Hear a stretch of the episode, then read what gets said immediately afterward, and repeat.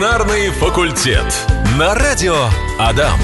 С большой радостью, друзья, сообщаю вам, что это действительно он, ветеринарный факультет, наша и ваша любимая передача про хвостатых, мохнатых, любимых наших животных. Владимир Барановский зовут меня, а напротив сидит э, Милаев Вячеслав Борисович, кандидат ветеринарных наук, заведующий кафедры внутренних болезней и хирургии Ижевской государственной сельскохозяйственной академии, профессор, практикующий ветеринарный врач. Добрый день, Вячеслав Борисович.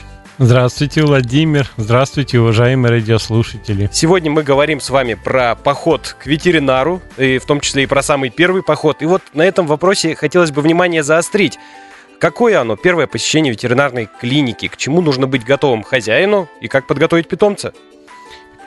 Первое посещение имеется в виду щеночка или котенка, вы Да, про это? да, да, или да. вообще? Ну, Маленький. все, по-раз, все по-разному бывает. Ну, как, что такое первое посещение? По большому счету лучше позвонить и записаться, конечно, чтобы примерно уже, вот, допустим, мне очень много людей звонят по телефону, говорят, мы хотим прийти на осмотр. Я говорю, какой возраст, что и как? Я, может быть, просто скажу, вам не надо пока приходить. Вот обработайтесь от, от глистов, потом приходите.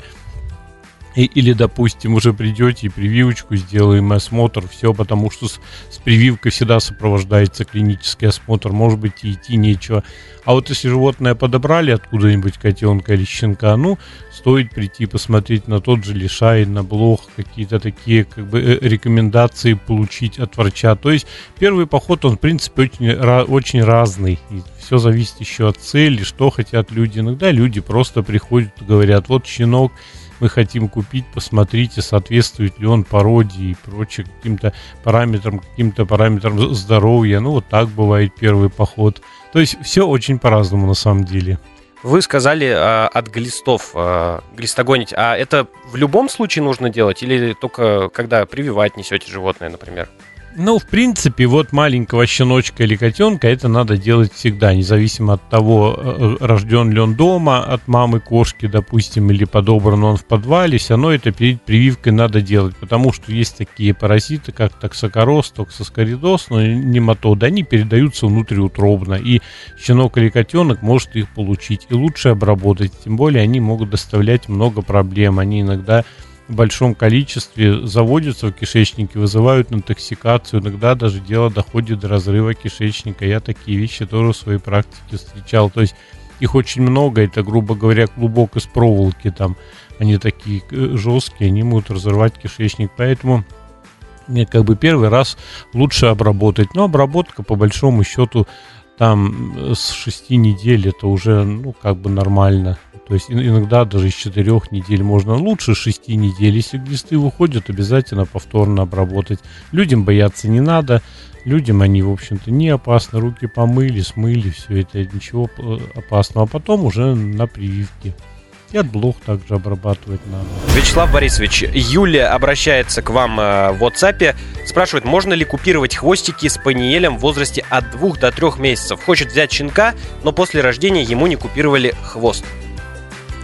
Да, Юля, можно купировать, но нужно иметь в виду, что это более серьезная операция, чем, скажем, это у щеночка пятидневного. Тут вот мы, допустим, как делаем, я как делаю, то есть небольшой общий наркоз, потом местную анестезию, ему совершенно не больно. Общий наркоз для того, чтобы просто как бы животное спало и не волновалось, и в общем-то, проводится операция, там уже надо э, кровь останавливать очень, очень тщательно, то есть операция как бы такая уже серьезная. Ну, делаем мы это, это, в общем-то, не редкость, и по лечебным показаниям часто делаем, допустим, при травмах каких-то или опухолях. Иногда делаем вот с косметической целью, так что вполне можно, да, Юля. Вячеслав Борисович, э, продолжаем общение по нашей теме сегодняшней. И вот что делать, если животное занервничало, испугалось в клинике? Как быть в такой ситуации? Как его успокоить? Ну, надо сказать, что большинство животных, конечно, нервничают, особенно кошки, ну и собаки, хотя бывают такие индивидуумы, что собаки идут с удовольствием, бегут к нам, мы их уже знаем, определенных пациентов, они нас знают, бегут и без проблем. Вот. Ну, большинство, конечно, нервничают, потому что все равно это определенная атмосфера, запахи и прочее, никуда от этого не деться. Как успокоить? Ну, с собакой проще, погладил, полоскал там, и все нормально. С кошками, конечно, посложнее, но опять кошек хорошо успокаивать устраивает их переноска. Поэтому не надо доставать из переноски раньше времени и не надо тащить быстро, то есть надо аккуратненько извлекать кошку, чтобы она привыкла, а лучше вот оставить на столе, как я часто делаю, открыли переноску, пока разговариваем с владельцем, пока они рассказывают, то есть анамнез пока я собираю, кошка и сама выйдет зачастую. Ну вот как бы такие методы. Для собак, конечно, великолепно подходят различные лакомства. Только надо понимать, что это должен быть не корм, который она ест, да, в, в, в карман насыпать и идти Печеньки с ним. есть, печеньки. Что-нибудь, вот сырочек, может быть, не- небольшое количество, там специальные лакомства в зоомагазинах, да и, в принципе, вот для своих я сыр бы что-нибудь такое сделал, им бы замечательно было бы. Даже кусочки колбасы, там она ей, им не навредит в таком количестве. И когда нервничает собака, давать, и все, все проще. Дали, успокоили.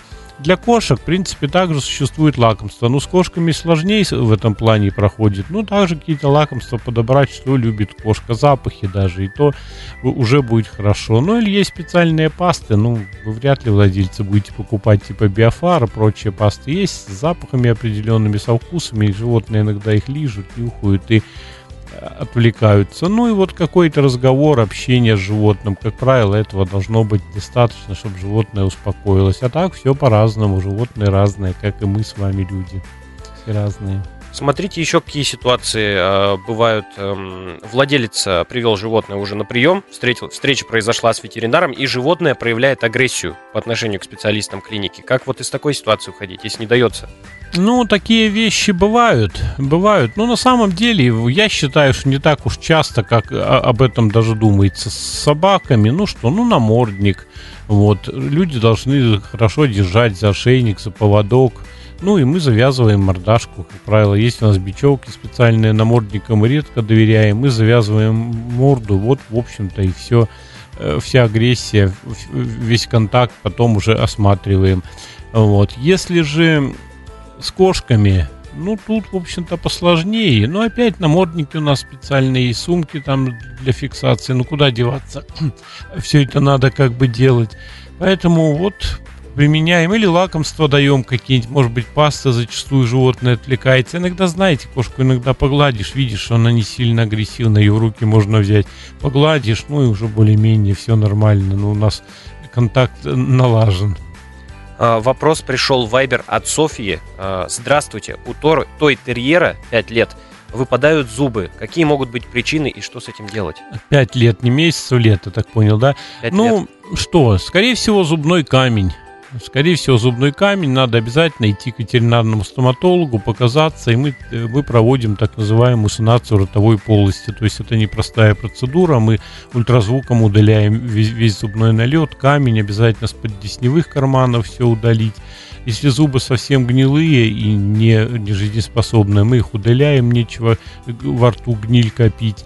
Ну И, в общем-то, вот так вот. Иногда пародонтоз, иногда, конечно, реже бывает пародонтоз, но он опять связан с зубным камнем. Может быть, еще какие-то проблемы. Но вот 95% это зубной камень. И запускать его не нужно, и нельзя. Его надо обязательно профилактировать. А сейчас, ну, записываться. Большое спасибо, Софье, за вопросы, и в особенности то, что он подходит к нашей сегодняшней теме тоже, потому что Ну речь да. про клинику, это тоже момент отмечаем. Да, друзья, мы возвращаемся к вам вместе с Вячеславом Борисовичем. А, Расскажите, пожалуйста, что такое плановый осмотр и в какой последовательности он проходит? Плановый осмотр. Ну, интересный вопрос. Плановый осмотр, конечно, это тот осмотр, который планирует совместно врач и владелец животного, да. Последовательность этого осмотра зависит от того вообще, для чего этот осмотр нужен и для чего его планируют. Ну, эм, скорее всего, это запись предварительная какая-то должна быть. Может быть, предварительно. Вот я люблю, когда люди уже что-то обсудили, допустим, на Viber, на WhatsApp мне скинули какие-то снимки, фотографии, ре- рентген, анализы. Я уже что-то человеку могу посоветовать, а могу и, эм, скажем так, ну, сразу пригласить на осмотр. А бывает и такое, что я говорю, да вам не надо приходить, вот я вам вот это, это сделал, вот давайте вот это решите, потом позвоните, придете. Вот как, как бы часто Мгм. так и бывает. А бывает наоборот. Вот вчера с Чайковского люди писали, вот говорят, ну помогите, чтобы кота лишний раз не тащить. Я понимаю, что я без приема не обойдусь. Ну вот что такое пла- плановый осмотр? Все зависит от причин, для чего он нужен. Ну, тот осмотр, который мы планируем, он является плановым. Давайте так скажем. Мгм. А, смотрите, есть же еще а, назначаются различные анализы, да, которые нужно сдавать. А что предпринимать перед сдачей этих анализов? Ну, перед сдачей, допустим, биохимического анализа крови зачастую желательно не кормить несколько часов животное, чтобы не было хилезной сыворотки, чтобы ничего в этом анализе уже не препятствовало точности анализа. Хотя не, не всегда это нужно. Допустим, сейчас много методик. Вот у нас есть лаборатория биохимическая, зачастую не нужно животным приходить голодным. Некоторые анализы делаются строго натощак. Какие-то анализы, допустим, на гормоны делаем строго утром в определенной последовательности. То есть ну, как-то такая подготовка. Особо ничего и не требуется, в общем-то. Опять, смотря для чего. Мы анализов, наверное, в клинике делаем тысячу, в зависимости от того, какой анализ mm. и вот как бы такая подготовка. Но зачастую вот это, чтобы сильно животное не переедало или совсем не кормить. Ну, вода, наоборот, должна быть. Не надо ограничивать животное водопои. Ну, а... по сути, все, наверное, в общем. Если боится животное, там вот при виде шприца, скажем так, в кавычках, в обморок падает, э, как в этом случае быть? Ну, знаете, оно не то, что боится при виде шприца, оно или боится вообще, или, или не боится. Потому что такое, чис, чисто вот на шприц животные мало реагируют, как, допустим, мы люди, угу. да, люди, допустим, да, пока шприц взяли, взяла там медсестра, пока препарат набрала, человек уже в обморок упал. Животными такого, в общем-то, нет, они или, или боятся, или нет. Но что делать? Вот э, погладить, э, разговаривать с животным, лакомства какие-то давать и все, и животное можно отвлечь, и, в общем-то, и, и не заметит, как и укол сделаем. Сами по себе уколы, если нормально доктор делает, а зачастую многие это умеют, все проходит для животного совершенно безболезненно. А вот именно вот такая вот подготовка, ну не надо трясти, сильно держать, может быть, без надобности. Но опять все индивидуально. Ну, общие такие рекомендации. А правда ли вот, э, если хозяин нервничает сам, животное улавливает какие-то вибрации, перехватывает эмоции? От хозяина. Конечно, еще как. Если если хозяин, а чаще хозяйка, что уж говорить, начинает нервничать, плакать или еще что-то, животному сразу все это передается. Собаки, допустим, очень сильно реагируют. Кошки тоже, может быть, не менее сильно реагируют на эмоции владельца, но они зачастую все это в себе где-то там прячут, и по кошке не совсем видно. А собаки часто, да, тут, тут, же, тут же начинают куда-то жаться, к ногам, уйти пытаются и прочее. Да, в клинику это действительно очень хороший вопрос, Владимир. Клинику владелец должен идти с нормальным настроем, тогда и с животным будет все проще. Как и с детьми, наверное, да, попробуй, ну, да. веди ребенка, если ты там нервничаешь, сам весь там трясешься, да это беда. А если нормально объяснишь ребенку, как это все происходит и прочее, да ни по чем мы вот с маленьким там и кровь брали и прочее, и все ни по чем было, ну ее надо научить рассказать и самому не дергаться. И все замечательно. Ветеринарный факультет. Вячеслав Борисович, у нас с вами здесь уникальное есть сообщение, потому что это новость в дорогу одновременно и одновременно наши передачи сообщения. Здравствуйте, уважаемая редакция. На Нылгинском тракте бегает маленький красный поросенок. Никто поймать его не может. Чем можно его поймать, приманить? Возможно, он сбежал на прошлой неделе с постола. Вот его раньше еще видели.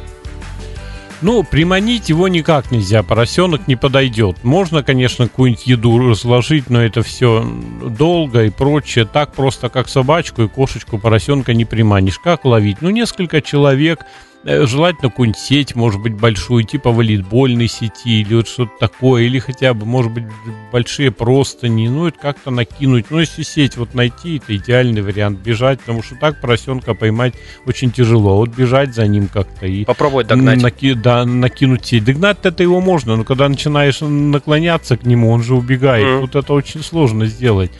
А красный, ну вот бедный, может быть, на солнце обгорел. Даже не знаю, может он из каких-нибудь дюрков, то есть он такой как бы, а может быть красный из-за того, что об обгорел. Ну вот попробуйте поймать или поймаете легонечко в тень куда-нибудь. Ну, может быть, водичкой охладите. Ну да, жалко поросеночка.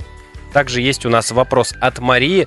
А, рассказывает она про кота, про своего, которому 10 лет, и сделали ему, значит, комфортабельную кровать из коробки, постелили туда всякого интересного. Постелька, э, Мария это называет, и говорит, что кот вот, ну, ни в какую не хочет внутри сидеть. И что делать? Не могут понять, э, в чем дело, почему ему не нравится там. Что-то беспокоит? Ну, может, ничего не беспокоит. Знаете, вот то, что нравится нам, не обязательно должно нравиться вашему коту. Поэтому вот весь вопрос по большому счету в этом. Если он раньше лежал в этой кроватке, лежал, а сейчас не хочет, ну, кошки, они привереды, ему надоело, ему надо какое-то новое место. А если он совсем не лежал, ну, тут ну, что-то не нравится, попробуйте в другое место поставить. Может быть, бортики не нравятся, может, ему он не совсем вмещается, может быть, когда он туда идет, наступает на бортик коробки, и она там как-то заздвигается, этот бортик, и ему доставляет дискомфорт. Возьмите, обрежьте края коробки просто. Зачем ему высокие края? Совсем, может быть, и не обязательно. Или обрежьте с одного края сначала, допустим, с длинного, да, с длинного бока – посмотрите, то есть получается полукоробка такая, а потом еще с одного, может быть вот это ему такая кошелка будет, она доставит ему удовольствие. Экспериментируйте, кошки-привереды. Делаем комфортное жилье и еще более комфортным. Выбираем да, бортики. Да, да. Вячеслав Борисович, если планируется хирургическое вмешательство, операция, а какая подготовка здесь нужна питомцу? Все зависит, конечно, от операции. Разные операции по-разному. Я стараюсь людьми всегда обговаривать эти вещи. И подготовка даже не только от операции зависит, от того, какая это операция, и подготовка разная может быть, но еще и от состояния животного, от возраста животного, от многих-многих причин. На самом деле это хирург определяет, и с хирургом надо обязательно все это обсуждать. Но вот общие рекомендации – это так называемый общий анализ крови или гематологический анализ, то есть на содержание эритроцитов, лейкоцитов, там тромбоцитов, это очень важно. Потом биохимия, так называемая биохимия крови, биохимический анализ. Ну, это так называемый набор перианестетика. Тут у нас, как правило, из шести э, компонентов. Это глюкоза, это там печеночные ферменты, почечные. И кардиолог, у нас вот, допустим, обязательно мы делаем УЗИ сердца. Для этого есть специальный УЗИ с, с кардиодатчиком, с кардиопрограммой. То есть это все такая не дешевая, непростая вещь, но она очень важна. И для некоторых животных крайне важна. Допустим, это кошки британцы, это майкуны кошки. Угу. Это породы собак некоторые маленькие, типа йоркширский терьер, там ну вот, все миники, по сути, вот они большего внимания требуют. Хотя всем вот это надо. То есть вот эта триада, то есть гем, биохим и кардиолог, по сути, это обязательно.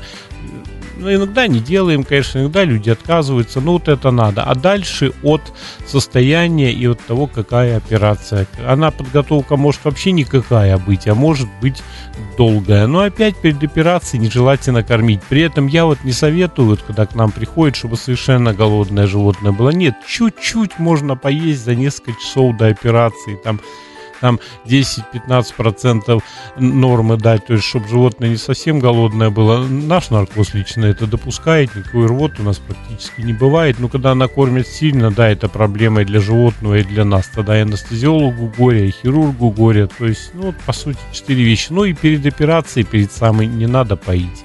Ну и когда уже пришли в клинику, вот приходите, ну, выгулить надо собачку, там, чтобы она сходила по большому, по маленькому. Ну, кошек, ну, там не выгулишь, конечно, ну, желательно, чтобы дома они там как-то лоток свои дела сделали.